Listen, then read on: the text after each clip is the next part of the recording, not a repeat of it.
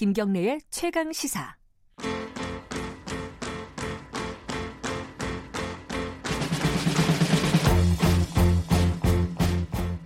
김경래 최강 시사 3부 시작합니다.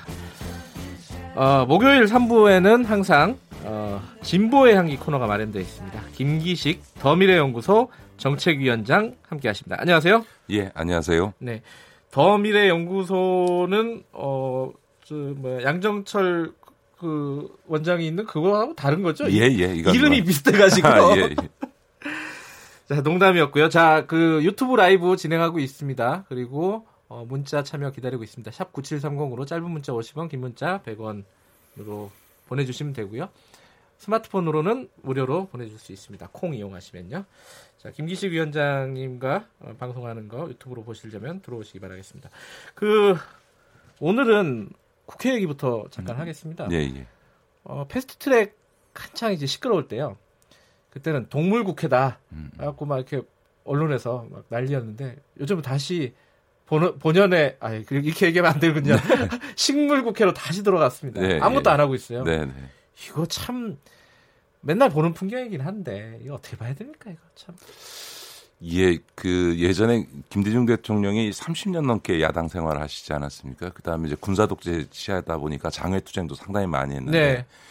그래도 김대중 대통령이 늘 강조했고 실제로 실행했던 게 장외 투쟁을 하더라도 국회를 포기하지 않고 원내 병행 투쟁을 하는 것을 30년 내내 지켰습니다. 아, 그랬어요? 예, 그랬습니다. 그 이유는 뭐냐면 김대중 대통령이 늘 이게 국회야말로 우리 야당한테는 국민들에게 말을 할 수 있는 기회인데 왜 그걸 포기하냐. 전략적으로 봐도 전략적으로 어. 봐도 원내 어. 병행 투쟁을 해야지 장외 투쟁을 하지 말라는 게 아니고 네. 이런 말씀을 하신 적이 계속 늘 그런 음. 말씀을 하셨는데 그런 점에서 보면 지금 현재 그 한국당의 이런 전략이라고 하는 거는 좀 이상하죠. 어? 음. 왜냐하면 어떻게 보면은 그 지금 정부 여당으로서는 뼈 아플 수 있었던 문재인 정부 출범 2주년 동안에 이 평가 국면이 그냥 장외 투쟁으로 다 덮어버린 덮여진 측면이 있거든요. 아, 그런 점에서 보면 예. 안 그랬으면 아마 국회 내내 어, 문재인 정부 2년 동안에 어쨌든 뭐 인사 문제가 됐든 경제 문제가 됐든 이거를 이제 국회에서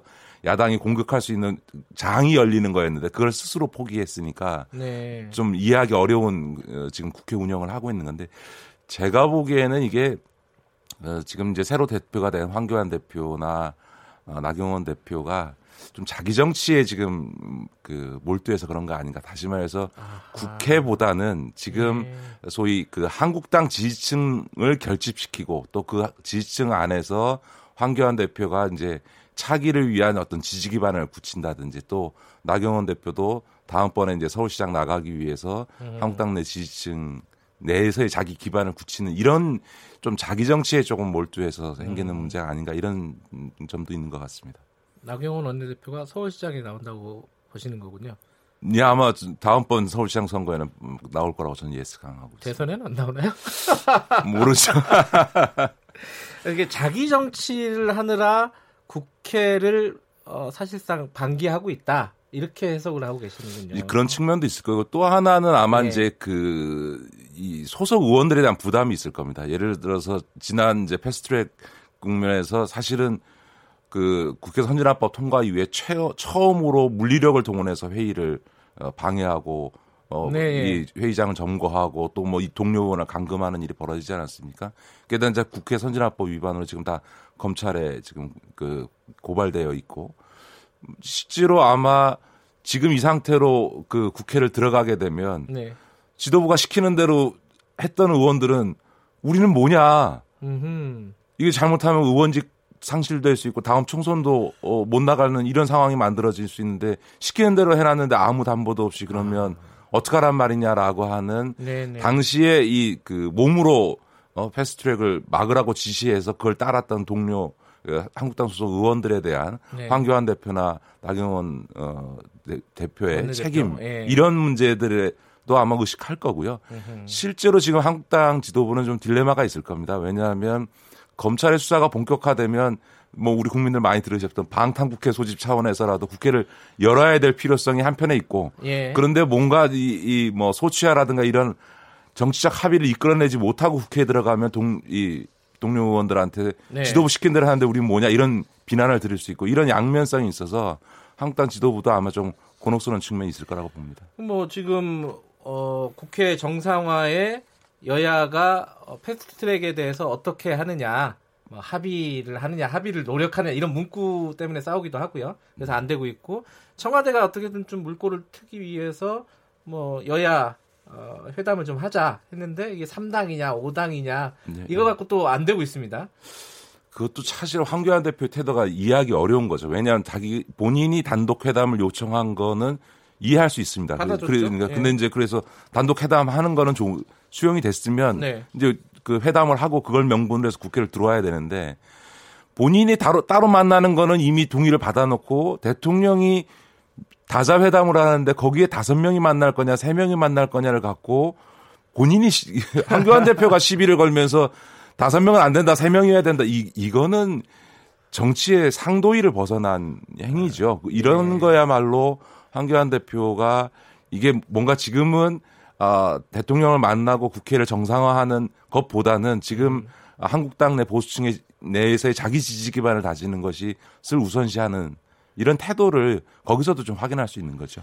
근데 이런 상황이라 하더라도 6월 국회가 열리긴 열려야 되잖아요. 지금 그렇습니다. 추경 때문이라도 네, 네, 네. 이게 뭐 어떻게 될까요? 예상을 좀 하신다면은 아마 지금 이제 그 민주당의 원내 지도부로서도 좀 곤혹스러울 겁니다. 지금 음. 특히나 이제 어려운 경제 상황을 생각하면 추경 문제를 빨리 처리해야 되기 때문에 그렇다고 해서 지금 뭐 진, 지난 선진화법 위반 행위에 대해서 그 정치적 합의를 해줄 수도 있는 것도 아, 니고요 그러니까 네. 그래서 이제 대통령에게 그 청와대 건의를 해서 어, 예. 단독 회담 수용하는 걸로 해서 물꼬를 나름 텄는데도 불구하고 이 상황이 벌어졌기 때문에 아마 다음 주에 단독 국회를 열 거냐 말 음. 거냐에 대해서 결단하지 않을 수 없는 상황으로 몰려가고 있는 것 같습니다. 아, 다음 주에 이게 어떤 방식으로든지 합의가 되, 어떤 방식으로 합의가 되는지 굉장히 궁금해요, 사실. 네네. 사실 이게 뭐 이렇게 보는 거는 약간 정치 혐오를 불러일으킬 수도 있는데 뭐 이 지금 국면에서 누가 뭐랄까 양보를 할 것인지 이런 부분들이 되게 궁금한데 한번 지켜보고요. 또 한 가지 다른 얘기 좀 여쭤볼게요. 이거 브리핑에서 잠깐 다뤘던 건데 타워 크레인 노조가 지금 고공농성 하다가 어, 철회를 했어요. 예, 예, 어제 타결이 됐죠. 예, 그래서 네. 이제 앞으로 민 노사 민정 음, 협의체를 음. 만들겠다. 근데 이 타워 크레인 노조의 어, 파업에 대해서 여론이 좀 갈리는 것 같더라고요. 네네. 네. 김식 위원장께서는 어떻게 보셨습니까 이번 상황을? 물론 이제 타워 크레인 노조는 파업할 권한이 있지요. 그거는 저는 저는 그건 예. 절대로 비난해서는 안 된다고 생각합니다. 다만 네. 이제 상대적으로 건설업 종사 노동자들 중에서는 타워 크레인 노, 노동조합원들이 가장 고임금을 받죠. 예를 들어서 공사 현장에서 이른바 노가다 일을 하시는 분들에 비하면 상대적 고임금 면허증이 있으니까 어, 예, 그렇죠. 예. 뭐, 뭐 일부 보도에 가면 뭐 억대 연봉이 된다 이런 얘기까지 나올 정도로 뭐 그 정도는 아니겠습니다만 상당히 예. 고임금이고 오히려 이제 이 노조의 협조 없이는 타워 크레인은 운영을 못하기 때문에 건설사나 이런 쪽에서도 이 노조의 눈치를 봐야 되는 상황인 거는 맞습니다. 어, 근데 이제 문제는 이번 파업은 사실은 뭐 부분적으로는 어, 임금 인상 조치와 같은 단가, 예. 계약 단가 조정도 있었습니다. 실제로는 이제 소형 크레인을 그러니까요. 없애라 이게 이제 핵심적인 예. 거였는데요. 이게 이제 그 기술이 발전하다 보니까 이제 무인화된 타워 크레인을 운영할 수 있게 된 거죠. 예. 근데 이제 이 무인화된 타워 크레인이 계속 늘어나게 되면 어, 타워크레인 노동자들 입장에서는 자기 일자리가 줄어들게 되니까 그렇죠. 그런 것 때문에 이 소형 타워크레인을 운행 못하게 해달라. 이게 사실 이번 파업의 핵심적인 요소였고 그렇죠. 그래서 그 부분에 대해서는 안전 문제라든가 여러 가지를 한번 종합적으로 점검해 보자라고 노사민정 합의체를 만드는 것으로 이번 파업이 종료된 건데요.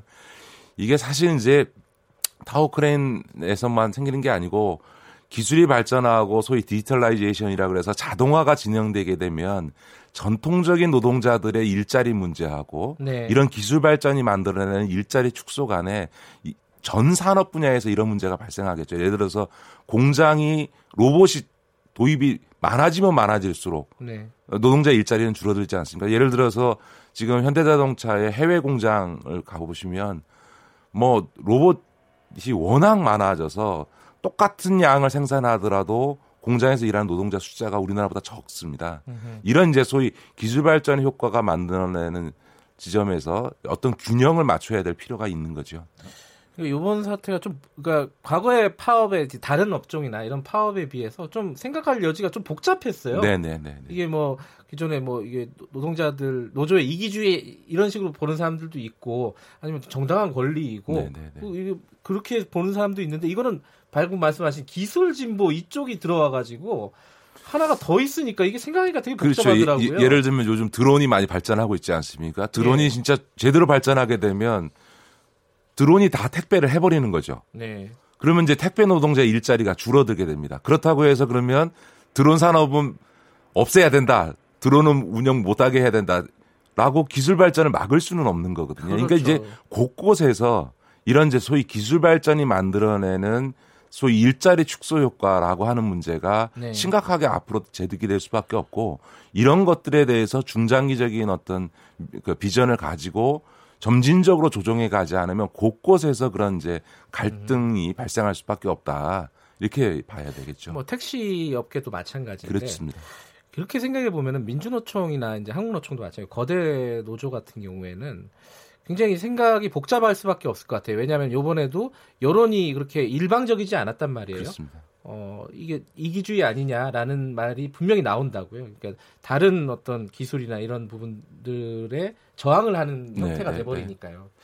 그래서 이런 부분 갈등이 생길 때 노조가 취할 수 있는 어떤 스탠스라고 할까요?